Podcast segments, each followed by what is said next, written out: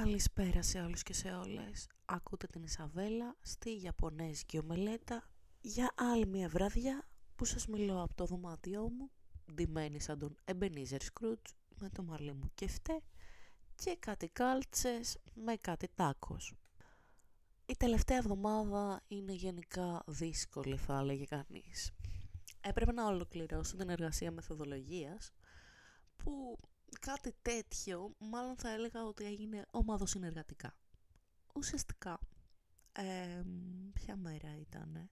Κάποια μέρα τέλος πάντων μου έστειλε η Ευαγγελία τύπου στείλε μου το εξώφυλλο της εργασίας σου που το εξώφυλλο της εργασίας μου ήταν το μόνο που είχα κάνει μέχρι εκείνη την ημέρα και να βάλω ε, ποια πρέπει να είναι τα κεφάλαια τύπου εδώ λέμε ε, τον τίτλο, εδώ λέμε ξέρω εγώ τον υπότιτλο, whatever.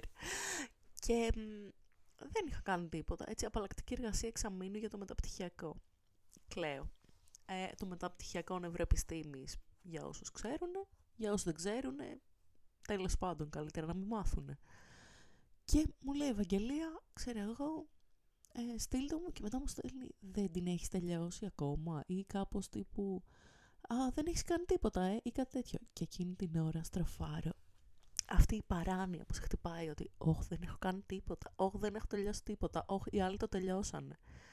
Και κάτι μιλούσα και με το Σάβα εκείνη τη μέρα και μου λέει κάτι του στυλ και είναι αυτό που βλέπεις κόκκινο και θες να διαβάσεις ακριβώς αυτό που πιστεύεις. Και καταλαβαίνω ότι και ο Σάββας την έχει τελειώσει και είμαι κάπως σε μια φάση παράνοιας ότι τώρα γράφουμε non-stop. Και μετά ξέρω εγώ, τύπου εκείνη τη μέρα απλά έγραφα όλη μέρα και τη στέλνω της Ευαγγελίας τύπου τώρα είναι καλύτερα μετά από 10 ώρες που είχα κάνει. Ξέρω εγώ, είχα γράψει 6-7 σελίδες. Και ο Σάββας λέει δεν την έχω αρχίσει καν. Και η Ευαγγελία το ίδιο. Και είμαι κάπως. Ωχ, την πάτησα. Αλλά τέλος πάντων, το πρόβλημα με αυτή την εργασία είναι η ολέθρια ομαδική του μεταπτυχιακού, την οποία έχω συνήθως σε σίγαση, αλλά ναι, στην οποία όλοι λέγανε το μακρύ του και το κοντό τους. Τύπου γράφουμε και αυτό, και εγώ να είμαι σε φάση. Πρέπει να γράψω και αυτό, δεν ήξερα καν ότι έπρεπε να το γράψω. Ε, μετά από πέντε λεπτά που το έχω γράψει και είμαι σε φάση. Είμαι άνετη τώρα, τώρα το έχω γράψει. Να λένε γράφουμε και αυτό και να είμαι εγώ κάπως τύπου. Τι είναι αυτό που πρέπει να γράψουμε. Και τέλος πάντων αυτή η εργασία πήγαινε και έγραφα και έγραφα και έγραφα. Παράλληλα την έστελνα στην Ευαγγελία, την έστελνα στη ζωή, την έστελνα στο Σάβα. Αντίστοιχα και αυτοί μου στέλναν τις δικές τους εργασίες. Ε, οπότε έλεγα, Α, ωραία. Εδώ η ζωή έχει γράψει πολλά. Θα γράψω κι εγώ πολλά. Εν τω μεταξύ δεν ήξερα τι να γράψω, οπότε έγραφα ε, άρες μάρες κουκουνάρες. Μετά ξέρω εγώ. Α, λοιπόν, ε, ο Σάββας λέει ότι πρέπει να βάλω λέξεις κλειδιά στη βιβλιογραφική ανασκόπηση. Καλή ιδέα. Θα βάλω. Ας βάλω κοτουρού τώρα, ό,τι μου έρθει. Α, η Ευαγγελία λέει ότι αυτό εδώ έχει έναν ορισμό από αυτό τον τύπο που έκανε τότε. Hm, ας το ψάξουμε. Α, στην ομοδική λένε ότι πρέπει να βάλω και παράρτημα με ερωτηματολόγια. Ας γίνει και αυτό. Και κάπως πήγαινε η εβδομάδα με αυτή την εργασία της ντροπής, στην οποία απλά ήμουν σε φάση «Α, για να το λένε, καλή ιδέα. Θα το κάνω», ας πούμε. Παράλληλα είχαμε βρεθεί με το Σάββα και τη ζωή την Κυριακή για τις εργασίες μας, υποτίθεται, κλαίω, ε, όπου ε, γενικά εγώ είμαι ένα awkward άτομο. Είμαι πολύ άβολη. Αλλά ναι. Αλλά νιώθω ακόμα πιο άβολα όταν οι άνθρωποι γνωρίζουν τη μάνα μου. Καλά και πιο παλιά που γνώριζαν τον πατέρα μου ήταν ακόμα πιο άβολο για αυτούς δηλαδή. Γιατί ναι. Αλλά τέλος πάντων. Ε, η μάνα μου γενικά είναι σαν ορολογιακή βόμβα. Δεν ξέρεις ποτέ πότε θα σκάσει και θα αρχίσει, δεν ξέρω, να λέει λεπτομέρειες για σένα που δεν θα έπρεπε να μάθει κανείς. Οπότε νομίζω όλοι οι γονείς το έχουν αυτό, ότι εκεί που μιλάνε χαλαρά λένε και για μια ιστοριούλα που κατουρήθηκε όταν ήσουν πέντε ή δεν ξέρω, ή κάτι trash. Και τέλος πάντων την Κυριακή ε, είχαμε πάει στο Μέγαρο με τη μάνα μου, ε, μετά μιλήσαμε και με το θείο μου τον Κώστα ε, και μετά ήταν να βρεθούμε με το Σάβα και τη Ζωή. Και έρχεται ο Σάββας, ντυμένος Super Mario, Super Mario, ναι, και αρχίζει η μάνα μου το γνωστό εγώ μιλάω, εσύ δεν μπορείς να μιλήσεις, αλλά θα ακούσεις τι έχω να σου πω, γιατί είμαι και μεγαλύτερη. Οπότε μιλούσε κανένα μισάωρο μέχρι να έρθει η ζωή, η οποία μας έστησε ελαφρώς. Της έστελναν κάτι μηνύματα ότι τύπου έρχεται το τέλος του κόσμου, η μάνα μου θα με κάνει ρεζίλη. Αλλά η ζωή ε, ερχόταν. τέλος πάντων. και άρχισε η μάνα μου να λέει τα δικά της. Λέει, ε, για τότε που πήγες στη Ρόδο με τον πατέρα μου, για ε, διακοπές, ε, για άλλα διάφορα. Κυρίως, αν μπορούσε να αναφέρει όλη μου την παιδική ηλικία στο Σάβα, θα το έκανε. Ο Σάββας είχε αυτό το ύφος που έχουν πάντοτε καλά παιδιά, τύπου «Ναι, ναι, κυρία, ναι». Και αυτό το πολύ ευγενικό, ε, που παράλληλα εγώ ε, νομίζω κοπανούσα το κεφάλι μου στο τραπέζι. Δεν είμαι σίγουρη. Οι αναμνήσεις είναι θολές.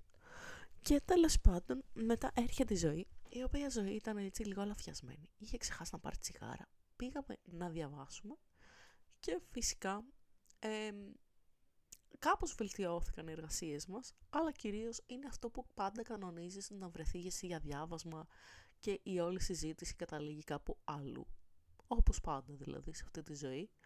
Μόνο μόνο σου ε, στο δωμάτιό σου όταν κλαις τη μοίρα σου η αλήθεια είναι ότι τη διαβάζεις σωστά. Αλλά τέλος πάντων, κάναμε μία προσπάθεια. Και ναι, εγώ από όλο εκείνο το απόγευμα θυμάμαι ότι υπήρξε μία ε, διαμάχη στο μυαλό μου αν τα κουλουράκια λέγονται πτυφούρ ή κουλουράκια. Και η μάνα μου μου είπε ότι πτυφούρ, ε, όχι. Αν τα λένε σαμπλέ ή πτυφούρ ή κουλουράκια. Και η μάνα μου είπε ότι σαμπλέ τα λέμε στο Βόλο, πτυφούρ είναι το official name και κουλουράκια δεν ξέρω, τα λένε οι υπόλοιποι άνθρωποι.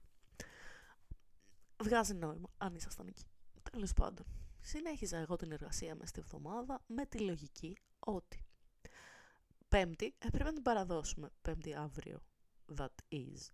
Οπότε πρέπει να την έχω τελειώσει, να τη δώσω όσο το δυνατόν νωρίτερα. Την έδωσα χτες εν τέλει. Ε, την ανεβάζει στο εκλάσι, σου βγάζει και έτσι ποσοστό στο τερνητή ομοιότητας. Αυτό με στρεσάρει λίγο, η αλήθεια είναι. Γιατί δεν ήξερα πο, μέχρι πόσο είναι επιτρεπτό. Όχι ότι έκανα τίποτα copy-paste, έκανα έτσι περίεργο, αλλά είμαι χέστης γενικότερα. Τέλος πάντων, την παρέδωσα τώρα και άμα με κόψει, τι να πω. Υγεία. δεν έχω να κάνω και πολλά άλλα πράγματα που να μπορούσα να έχω αλλάξει. Οριακά, για να διαλέξω εργασία, ήμουν σε φάση, δεν έχω καμία ιδέα τι, θε, τι θέμα θέλω να ασχοληθώ. Αυτό είχα κάνει στην πρώτη εργασία σε αυτόν τον καθηγητή, σε αυτό το μάθημα. Α μείνουμε εδώ, γιατί δεν έχω καμία έξυπνη ιδέα. Yay. Ναι. Άμα είσαι βαρετός άνθρωπος χωρίς έξυπνες ιδέες, κάπως έτσι καταλήγεις να κάνεις την εργασία μου. Τέλος πάντων. Ε, και τι έκανα, παράλληλα, είχα πάρει συνδρομή στο ChatGPT και τέσταρα τις εικόνες που μπορούσε να φτιάξει τον Ταλή για να τις στείλει για την πληροφορική. Ε, στις οποίες έβαζα, ξέρω εγώ, περιγραφές του στυλ. Ταρό, εραστές.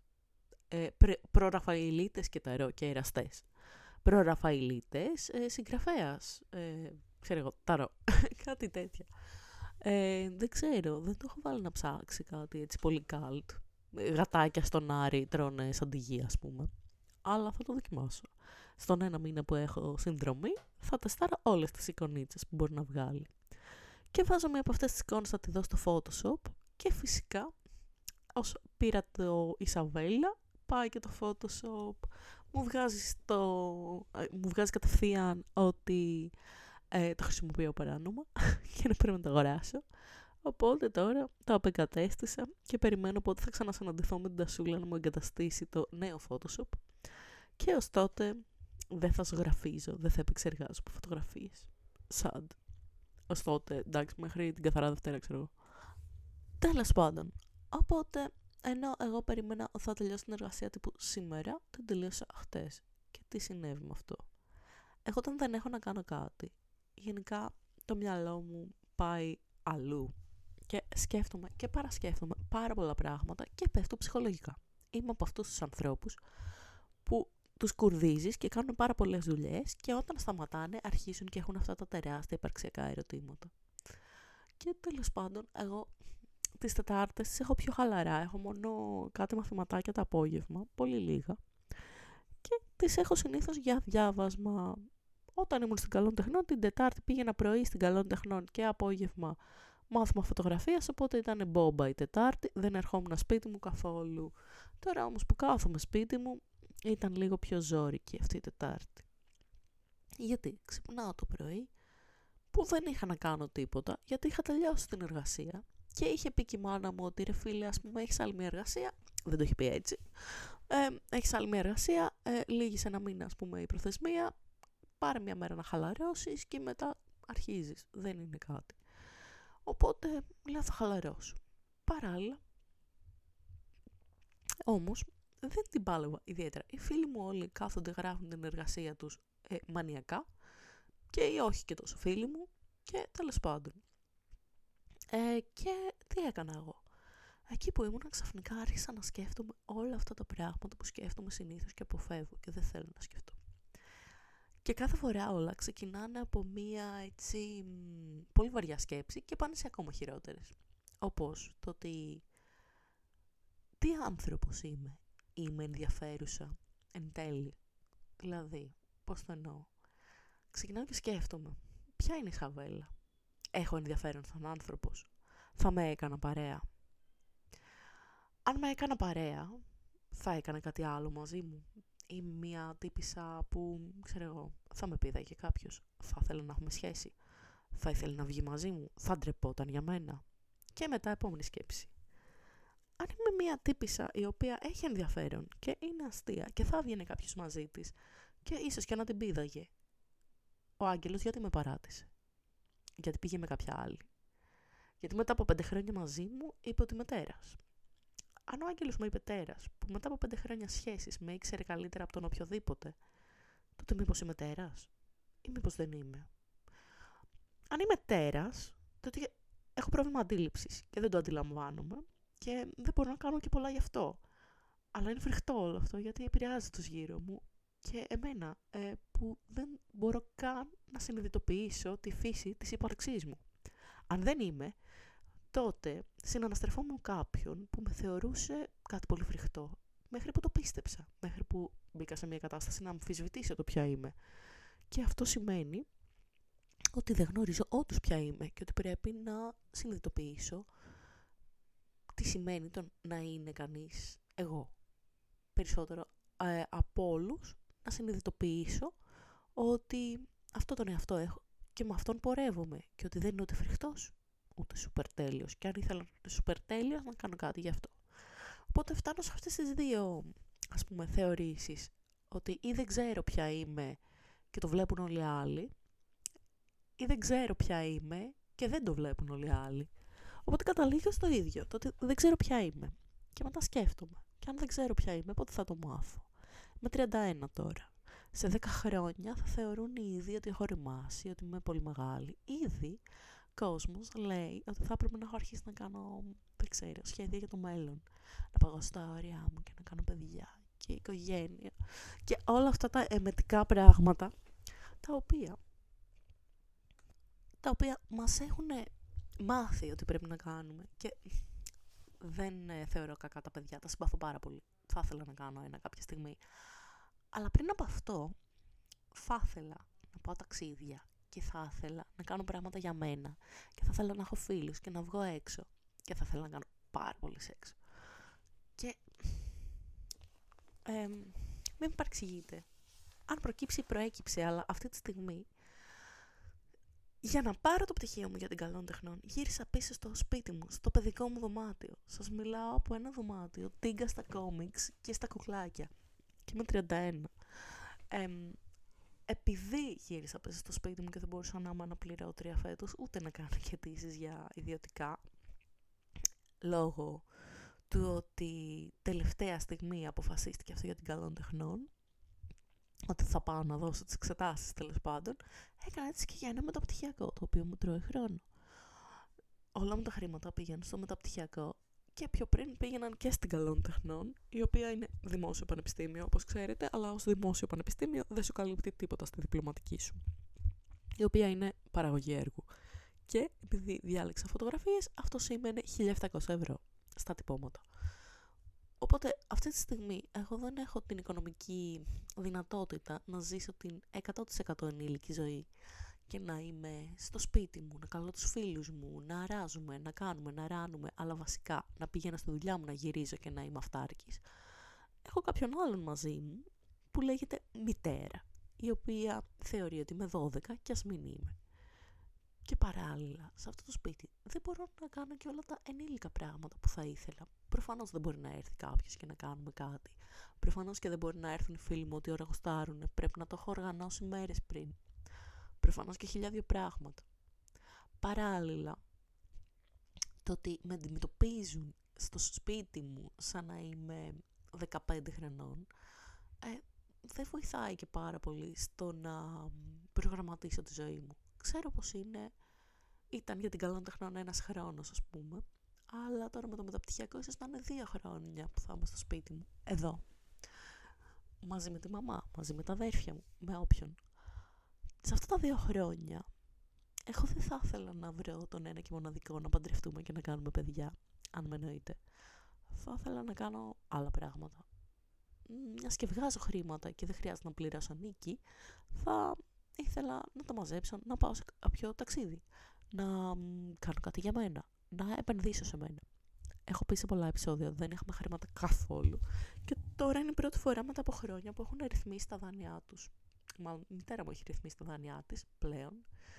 Ε, βοηθάει ο καθένας όσο μπορεί. Δεν έχουμε και την γαμάτη οικονομική δυνατότητα, αλλά πλέον μπορεί ο καθένας να βάλει κάποια χρήματα στην άκρη δικά του. Και αφού μπορεί να το κάνω, και είμαι εδώ. Θέλω να ζήσω τη ζωή μου. Και το, στο θέλω να ζήσω τη ζωή μου νιώθω ότι υπάρχουν πολλά πράγματα τα οποία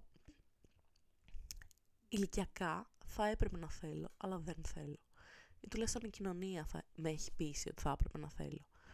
Αυτή τη στιγμή νιώθω ότι θα μου έκανε πολύ μεγαλύτερη εντύπωση το να βγω έξω ένα βράδυ και να ξενυχτήσω όπως όταν ήμουν 20 χρονών και στο τέλος της νύχτας να έχω γνωρίσει κάποιον πραγματικά καλά παρά να, δεν ξέρω, να σκέφτομαι αν το παιδί μου θα πάει νήπια απέναντι ή στο ιδιωτικό νηπιαγωγείο που μαθαίνουν γαλλικά.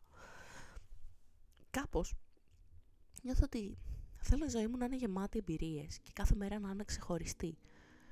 Και ακόμα και αν δεν το καταφέρνω τόσο, ε, θέλω να αρχίσω να το καταφέρνω. Γιατί ξεκινάει ε, εκεί που τελείωσε όλο, σε αυτό το κύκλο ε, μαύρων σκέψεων, ότι είμαι το τέρας που πίστευε ο άγγελος. Είμαι το βαρετό μνησίκακο κορίτσι που θεωρούσε πως είμαι.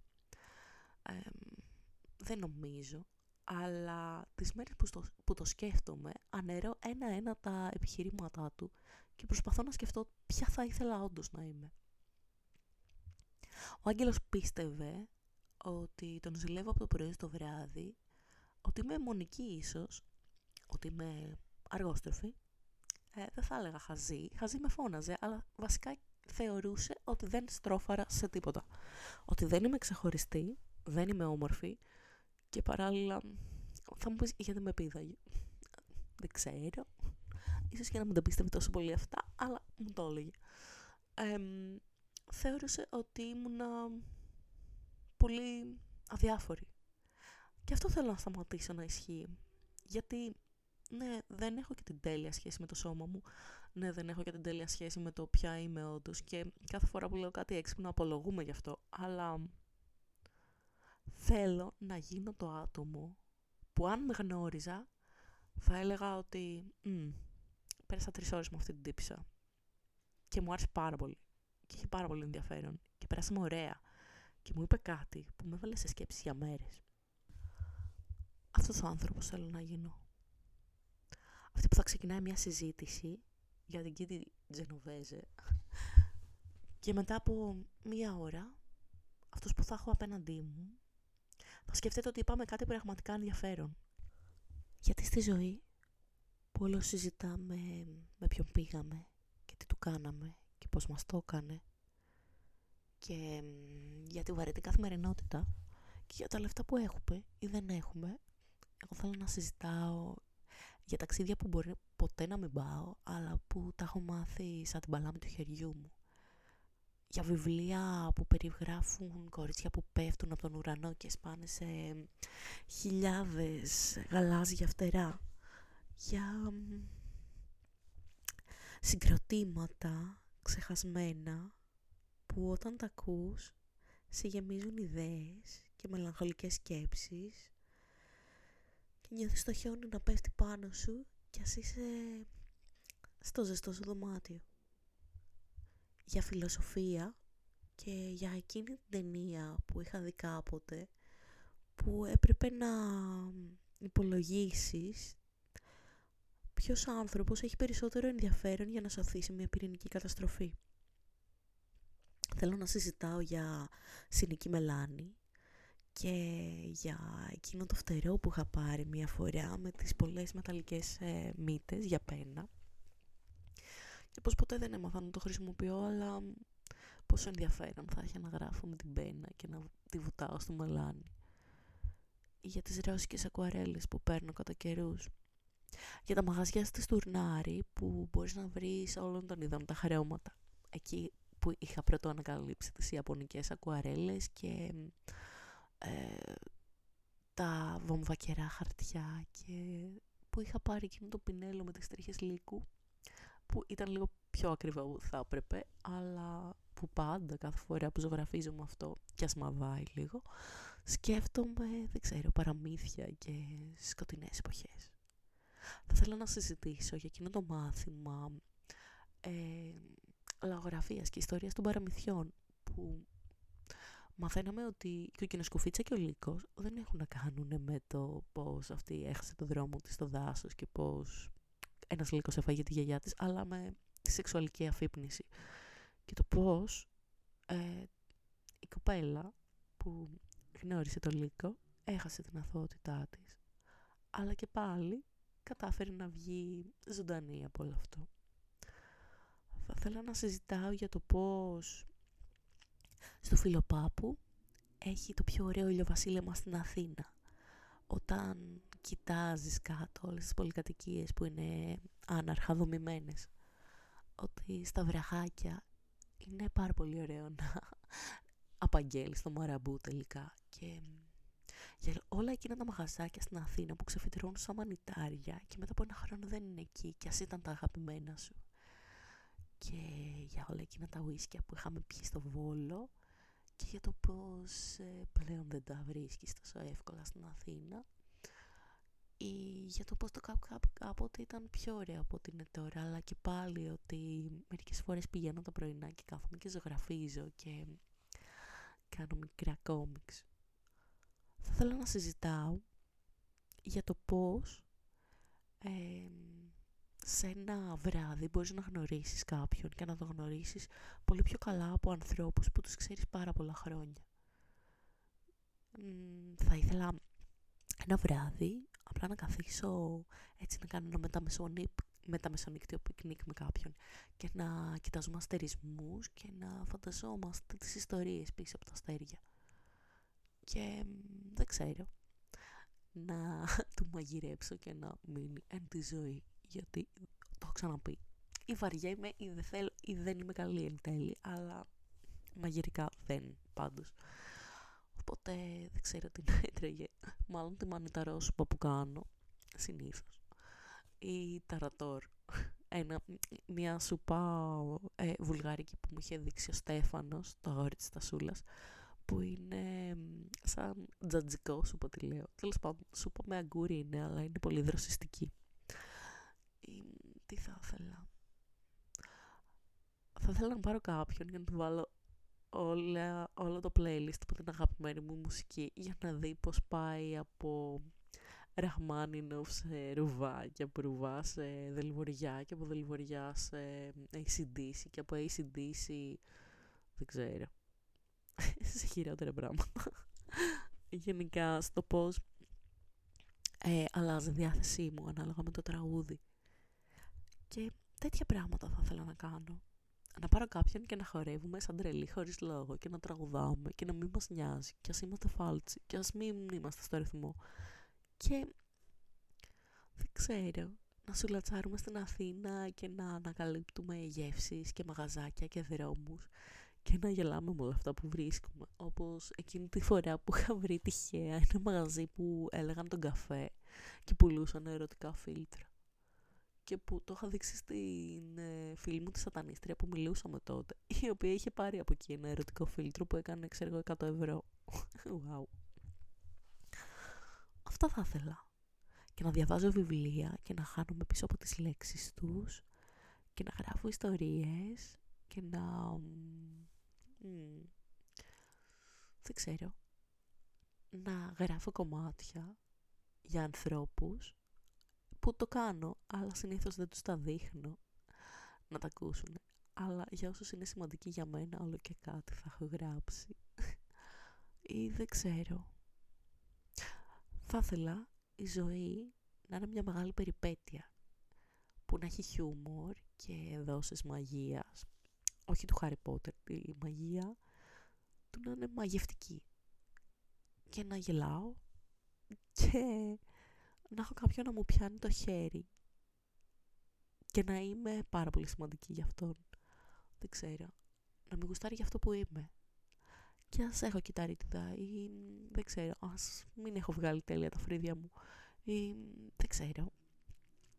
Ε, ότι θα ήθελα κάποιον που να δει ποια είμαι και να δω ποιος είναι. Γιατί όλοι φοράμε γύρω στις 15 μάσκες σε κάθε μας συνάντηση.